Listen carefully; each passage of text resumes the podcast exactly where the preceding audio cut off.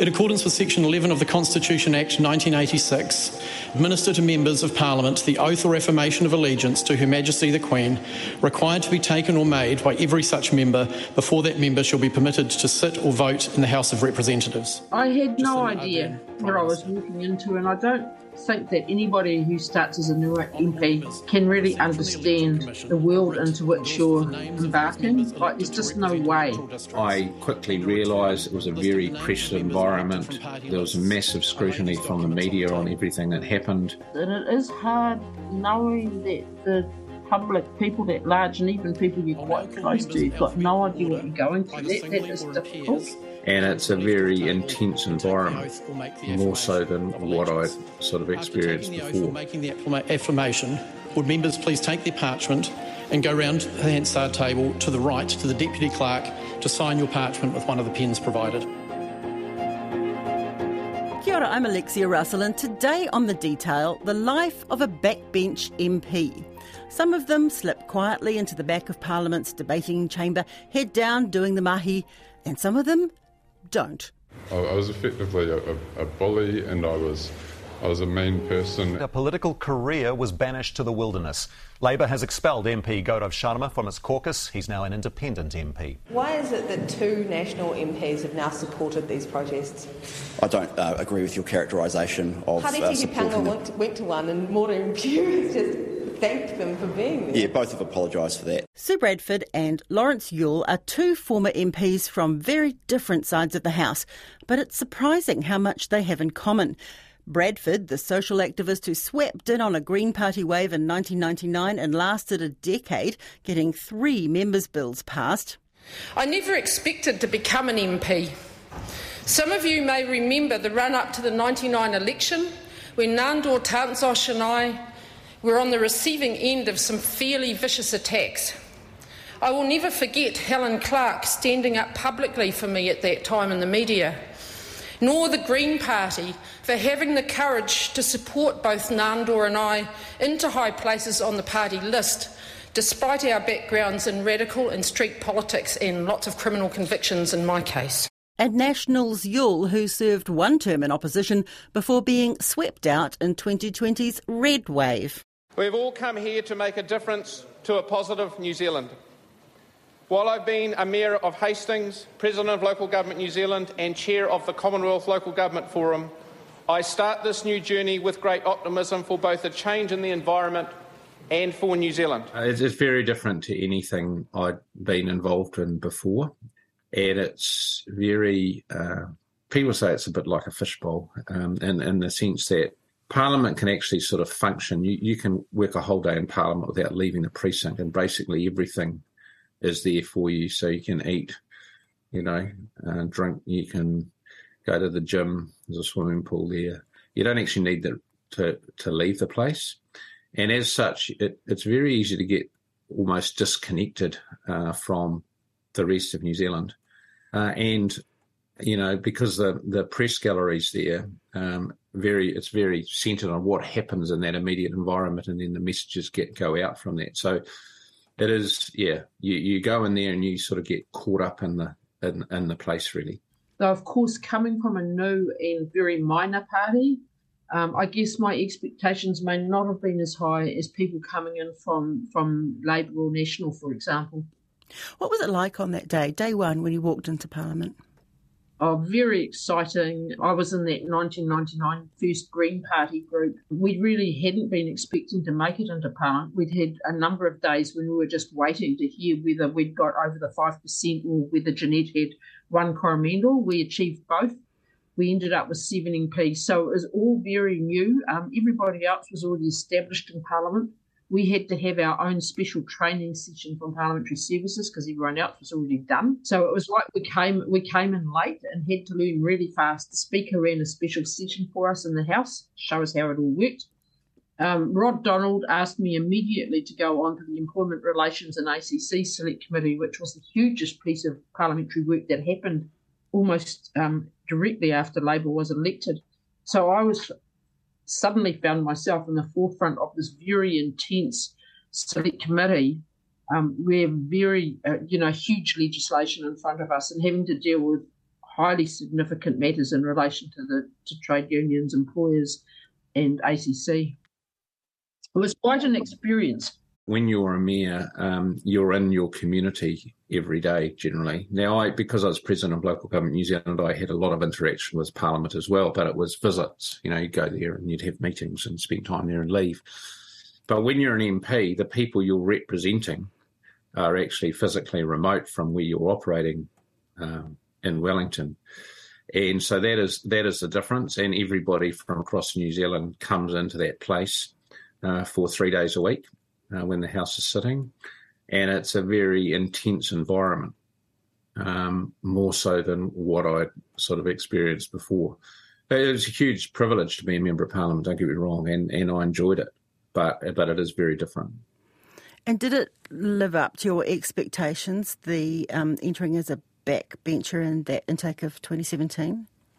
Uh, yes, it did because I had um, deliberately sort of reset my expectations. I mean, when you're a, a mayor, and I had been for for quite some considerable time, and I've been president of local government New Zealand. You know, I, I had a lot of say on a lot of things, uh, but I knew that when I went in as a backbencher, um, largely, you know, I was at the bottom of the heap, and that uh, particularly with a surname beginning with Y. So when you go in, you know, you allocate an alphabetical. So, you know, I was right at the bottom.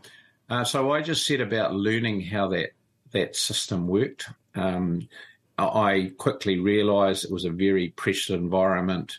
Uh, there was a massive scrutiny from the media on everything that happened, and in opposition, your critical role is largely to find fault with the government, particularly in the first two years of an electoral cycle. In the last year, you, you know, you came up with some policy, but that's really that was a motivating factor to hold the government to account. I actually believe being a backbench MP in opposition is actually more satisfying than being a backbench MP in government uh, because a backbench MP in government really has no say about anything uh, because the ministers and the executive are controlling the narrative, controlling what happens, the policy, and largely backbench MPs in government really just fill in the numbers. So you have more freedom? Yes, correct.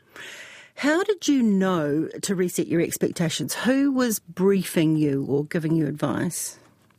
Uh, well, I, I, before I got into this, uh, I'd sort of done a bit of due diligence, and I'd seen others who had found it really difficult. And I, the National Party, when I talked to the likes of Steven Joyce, Paula Bennett, who gave me advice on this, said that a numbers had found it really difficult. Um, Mark Blumsky was one. Jono Naylor was another who had come from mayors to and didn't really find it that easy. They found the um, adjustment uh, significant. So I worked out that really, if, if I wanted to go and make a contribution, and I left them and Hastings believing that I could make a contribution at a national level to some significant policy issues and things we needed as a region, the likes of we need a new hospital, those sort of things I could never really do as the mayor, but I figured I could make an influence in Wellington. So I reset my expectations but I'd also listen to people who said, you know, this is a very different environment. You've got to learn the ropes. You've got to earn your stripes, and it takes time. So I had expectations, and that were reset for me, and I was fine with them. Because I'd come from the unemployed workers movement and had been there for most of the last, the previous 16 years, that had been a very tough political environment in a very different way from Parliament. Um, so I entered Parliament very cautiously, knowing that I would have to learn. And I have to admit that over the years, mostly, um, I think that the unemployed movement had been a much harder place to be than Parliament, but in a very different way. Um, I always thought of Parliament as as living and working um, among crocodiles, mm-hmm. where you have where you have the smiling faces, but you never know what's underneath the surface. So you're always looking to find those people that you can trust, both inside your own party, inside your own caucus, and outside. And I, I did find people like that across all parties, actually. Um, and but um, also at the same time being extremely wary um, of, of, everything and everybody, right through the whole ten years that I was there. Bradford and Yule both had a mission when they arrived at Parliament. Bradford to take her social justice issues to another level I really, really wanted to make some changes, small or large. And Yule to battle for the people of Hawke's Bay. But they say not every newbie has that motivation. I saw MPs from across the House who I don't think should ever have been in Parliament. People who didn't know why they were there, who didn't have a lot or any policy background or issue background. People who were just there, I think, for the money or for I don't I don't really know why or for the for the mana perhaps. Mm. People who had no competence at all to be MPs. People who just basically were asleep on the job. And I couldn't believe how some parties, including my own, allowed um, some people like that to come through the selection processes. It's very intense inside the place, both inside your own caucus and party, uh, and intense inside the parliament itself in a way that I don't think any, you know, no people don't understand. It's a massive learning curve, and so it requires to become an MP. You really need some people that can cope with that shift from whatever their, you know, their life was before. I think that's part of the problem with that party selection process, including the Green parties in the past um, have not really been up to thinking through actually what are the qualities that you need in an MP that are different from people becoming a lawyer or a farmer or a community worker or a social worker. I mean, there's a or a factory worker or a, mm. a trade union organizer because the qualities that you need in Parliament, you know, you bring them from from your life experience and your education and everything else. Parties, it's clear, need to be more onto it about about being thinking that through, and I think being really clear with the people who want to become MPs in new parties about what the job really involves, and having some honesty from the high achieving sitting MPs about what being a good MP is really about. Um, and, and, another thing is that when people, the kind of people who want to become MPs tend to be ambitious, of course, you know, that they tend, you know, to have some confidence in themselves yes. um, justified or not, because if you don't have that confidence, you're not going to push yourself through your own party's processes, which are often pretty burdensome, even even in the Greens. It's, mm-hmm. it's not that easy. Um, and you have to have that push, and so that very push, and for some people, that means that they are those, they have that kind of lack of humility, um, that arrogance that they've got this capacity, which in fact they don't have, or that they're, they're in their own working life, that they've been at the top of a hierarchy, and then suddenly they find themselves at the bottom of a hierarchy because as a new MP, that's where you are. You're right at the bottom. And that can be hard when you're someone that's been in a leading role um, at the top of an organisation or business. Do you think there are a sort of bunch of people out there who are currently backbenchers, maybe who who didn't have that same purpose or vision? Are there people who basically just look good on a billboard and they don't really have a purpose there? I think there are some people like that. I think there are some people that would just like to be an MP and like uh, the politics for politics' sake. Um, in my view, those people quickly get undone. Uh, it, it's a very difficult uh, environment to work in. It's long hours, hard work, incredibly competitive, because ultimately, if you know a party's in government, and if they happen to govern alone, they have 20 odd ministers and four ministers outside cabinet and a speaker. So there's 25 slots of any seniority. If there's a coalition government, uh, then those ministerial roles are split up. So if if you're not thinking you're actually eventually going to get into one of those slots and, and you just want to be an MP, then that's not much of an existence. And particularly if you go into Parliament without wanting to do some things, so I, I, you know, left the mayoralty after I'd been re-elected and caused a by-election, and that was a big call for me to make. But I figured that the things I wanted to help Hawke's Bay with, I couldn't actually do any more about uh, as the mayor, and so I, I set about trying to do things in Parliament to bring more resources to the region. Others have, you know, tried to change legislation, whether it was homosexual law reform in history or you know, David Seymour's euthanasia bill. Or, You've got to have a purpose.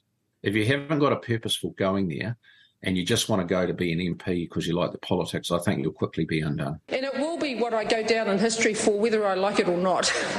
Sue Bradford has left Parliament with an enviable record for an opposition MP, seeing the passage of three bills through the House. The senior Labour MP Trevor Mallard says Ms Bradford was able to withstand an incredible amount of animosity over the anti-smacking reforms. It's not easy, but I think it's made easier for people like Sue by knowing the things that she's doing are really important and she's making a difference. Did you come in with a mission, Sue? Yes. I sure did. I'd spent my life um, since I was very young uh, in street, militant street politics and protests. I've been arrested many, many times. I've been involved in many campaigns, um, deeply involved working with unimportant beneficiaries. So, above all, I came in with a mission to give a voice as strongly as I could in Parliament for those who have the least voice in the places of power. That is, unemployed people, beneficiaries, low wage workers, mothers with young children and children themselves, and, and also actually people with mental illness and the families of those with mental illness. Um, really, I was on a mission from all those places. So I did get a brand new hospital, was going to be built in um, 2024, and I had a commitment to that, uh, as well as $300 million worth of roading upgrades. So I, I in my view, had done a really good job in three years of getting commitment from a party as a backbench MP for about $750 million worth of capital expenditure, which in history is the largest ever level of investment. So I measure my success, even though you know the electorate chose to take me out of office. I measured my success as that I had achieved significant opportunity for the region uh, if National had been in power.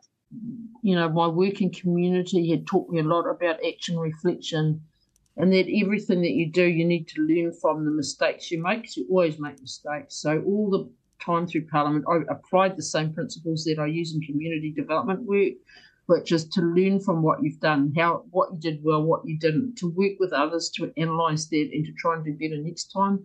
And that also helps you stay focused on the main goals. So both personally and, and with others that I trusted, I did that kind of reflection. I always had a small ad hoc group of people outside Parliament um, who I said before I went in there, please let me know if I ever if I ever sell out the people that I came into Parliament to represent, or, or the planet, the Earth itself. Um, can you let me know because then it will be time for me to go. I do not want to stay in that place if I'm not if I don't remain true to the principles in the kaupapa that I came in on. I can think of people that that I saw had tensions and constantly had you know staff turnover, and that was more about their style and manner I've heard, you know, stand up rows in other parts of the parliament. Staying alert and having um, what you, you, might call emotional intelligence, I think, is, is one of the key advantages for those that do have those people skills. Mm. Um, but there's so many different skills that you need. I mean, this whole problem around um, MPs suddenly finding themselves as managers or employers, which has come out uh, very much with the recent Sharma affair. But could you just answer me that question? How many staff have quit your office since you've been an MP, Dr. Uh, Sharma? Uh, since I have been an MP, uh, you know, staff come and go. Most people have left because I have, we have had uh, short-term contracts which have finished and we have not continued the contract. Uh, other people have left because they found How a many? better job. Just a number? You can see that across Parliament where some people like myself, come out of backgrounds where we've had a lot to do with managing or um, and coordinating groups, employing people in whatever environment, in the community, public or private sector. But some people come into Parliament with no experience or little experience of that at all, or come from an environment where they've been very much the boss and don't have people over them. And it, and for those people, you can see them really struggling with, with employment matters. And I do feel sorry for staff at times, very sorry for staff. How um, how heavily do you rely on those staff? Um, if you've got any sense, you rely on them hugely. but um, these are actually really valuable people, and I learned very quickly that having a good executive assistant would make all the difference in how much I could achieve. Um, and a good EA when you're an MP just makes all the difference, even when you are just a backbench MP and not a cabinet minister or anything like that. You know what else is stressful if you're not at the top of the pile? Falling polls. If the polls drop, you know, and for National, if the polls dropped under 30%, a whole lot of people are then at risk. And it, it sends a sort of behavioural, they say, well, what do we need to do to preserve our position? and it's quite hard for the for the party to manage. And I think that's what you're seeing largely with Labour now, in that um, Labour has lost significant support uh, from where it was in the 2020 election. And there's probably 20 odd MPs in Labour now that are incredibly vulnerable on the current polling. So they start looking at where they sit and what their own position is. Um, and the, the, the, sense of discipline, um, you know, sort of goes out the window. And it's harder for the party to manage that. And I think you've seen that um, in, you know, the last week's events. On the other side, when you've got a very small corpus like National has got at the moment, um, and the polls are going up, there is an absolute incentive for discipline and to make sure that everything is done, you know, to preserve that gain and to make sure those polls stay where they are. So success breeds a discipline, and concern about loss of power, you know, generally dramatically erodes it. Would you have any advice for others who come in who come in fresh, walk in those doors fresh? Yeah, do take that deep breath. Um, do I think most parties give this kind of advice. I mean, our one one of the staff members in our first week there said, "While you're an MP, please don't get drunk in public. Don't uh, have affairs with people, like that sort of thing, like really basic stuff. Mm. Like it's really important to think about how you act. I mean, I never, as far as I can remember, ever got drunk or danced in public through that whole 10 years, which is quite hard. It's quite a, it's, it's quite, you know, just simply not to be able to relax in public is quite a hard thing to do. You know, I just think there's an, having some integrity um, and coherence between your public and private life and, and trying to keep your private life private, that's quite important as well um, really knowing what you're there for. And if you haven't worked it out by the time you've got to Parliament, if you don't know that when you step through the doors, then try and work it out quite quickly afterwards. Um, because if you don't know why you're there, that I think you're the sort of MP that ends up sleeping through the select committee meetings, mm. which is not good. It's tremendous honour and privilege to be a member of Parliament, and uh, you have to be humble though you're only there because the people have put you there, either nationally and as a list MP or particularly as an electorate MP. And you can only stay there while you're doing a good job and they, they think you're doing a good job. So, you know, try not to muck it up um, by by managing your expectations. I, I think of it as humility to have this understanding that when you come in, you may never get very far. You may never make it to anywhere in, in your party or in, in the parliament. You may always be a backbencher. You may always be in this low position. And if you aren't, as I was, and if you're in that role, then you just have to make the most of what you can do. And there's a lot, there's an awful lot you can do. Sometimes I look at some of the behaviours of what people do uh, who end up, you know, sort of in some form of disgrace and leave. And I, and I look, you just throw that away. A lot of people, I think, stay on in Parliament and they shouldn't you know, I see people like some of the current people who are having problems, um, who I think that if I was them, I would just um, resign and go, and then start to build your life again outside. Mm. I mean, once you've once you've lost it in there, you should just leave. But it's incredible to see how people cling on to that place when they should be long gone. That's it for today. I'm Alexia Russell. The detail is public interest journalism funded through NZ On Air and produced by Newsroom for RNZ. You can get us downloaded free to your mobile device every weekday from any podcast platform. Today's episode was engineered by Flo Wilson and produced by Sarah Robson and Bonnie Harrison. Thanks to Lawrence Yule and Sue Bradford. Mā te wā.